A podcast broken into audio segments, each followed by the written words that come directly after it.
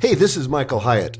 Two of my favorite topics to teach are leadership and achievement, which is why I love doing the Lead to Win podcast.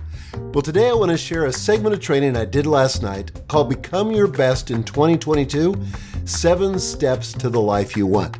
We cover what it takes to accomplish remarkable goals, how to persevere when things get tough, and how to win in the new year. If you want to hear the full training, go to lead2.win forward slash best to reserve your seat. But in the meantime, here's a taste of what we talked about. Now that we've defined how to create powerful goals, this leads us to a place where most people find a little discomfort, and that sadly keeps many of them from living their best lives. I'm talking about step number three embrace discomfort. Now, before I get into the details of this step, I want to spend a few minutes talking about endurance runners. Now, as someone who's run some half marathons, I have a huge amount of respect for runners who run a full 26.2 miles, which is the distance of a full marathon. I can't even imagine running some of those ultra marathons where athletes, you know, run 50 miles, 100 miles, even more. Or what about Ironman triathlons where they run a marathon and then swim a couple of miles and then bike over 100 miles? I mean, that's nuts. It's wild. But whether we're talking about a classic marathon, an ultra, or an Ironman, there's a phenomenon that can literally stop these amazing athletes in their tracks before they reach the finish line. You know what it's called? Hitting the wall. You probably know what I mean.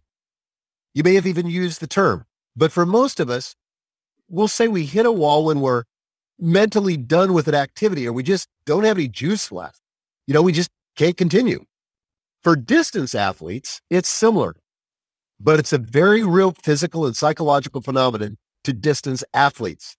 When a distance athlete hits the wall, they're flooded with negative thoughts, pain, exhaustion to the point that it becomes overpowering. All they do is want to quit. Runners feel this overwhelming desire to slow down, and it gets really hard for them to focus. They want to start walking or even quit. Well, serious runners, experienced runners know this, and many will enlist someone to jump in and run with them at this point to help them push through. Not all runners hit a wall during a race, but when they do, it can completely derail them. Now, Dr. Alistair McCormick, who's an exercise physiologist, said that a marathon becomes a real mental battle when runners hit the wall. And he's right. But it doesn't have, you don't have to be an athlete to experience this. So as we strive to accomplish big goals, especially goals that have remained on our list for years without success. You know what I'm talking about. We can hit a similar wall along with our own mental battles. We start to doubt. We lose focus. We wonder if we've got the energy to make this year turn out and cross that goal up our list. And when it comes to goal achievement, I like the term that Scott Belsky uses when describing the period when we kind of start losing steam. He calls it the messy middle. For runners, they usually hit this wall somewhere toward the end of the race, somewhere toward the end of the race. And for achievers trying to reach important goals, we're going to hit this wall about, in my experience, halfway through the year. So you've experienced the messy middle. Many of them, you said you did that feeling when you're too far in to quit, but not close enough to feel like you've got what it takes to finish. And just like athletes find creative ways to avoid or push through the wall, we can get through the messy middle too. The key? Perseverance. Some people call it grit. Others call it tenacity or a stick to it mentality, whatever you call it. I'm talking about a mindset where we keep taking action toward our goals despite the doubts, despite the obstacles or difficulties. And let's admit, perseverance isn't easy. And it can be a real grind to keep pushing in the face of opposition, whether it's mental or otherwise. So I want to give you a few tips to help you persevere if the messy middle hits you hard. First, believe in yourself. And this may sound trite, but I mean it. Belief that you can accomplish your goals, whatever the obstacles, is crucial. You've got to control the self-talk. For you to accomplish hard things, and you can, you got to believe that you're up to the challenge that you have what it takes. This is key. Because when you believe you have what it takes, obstacles and hardships don't sink you.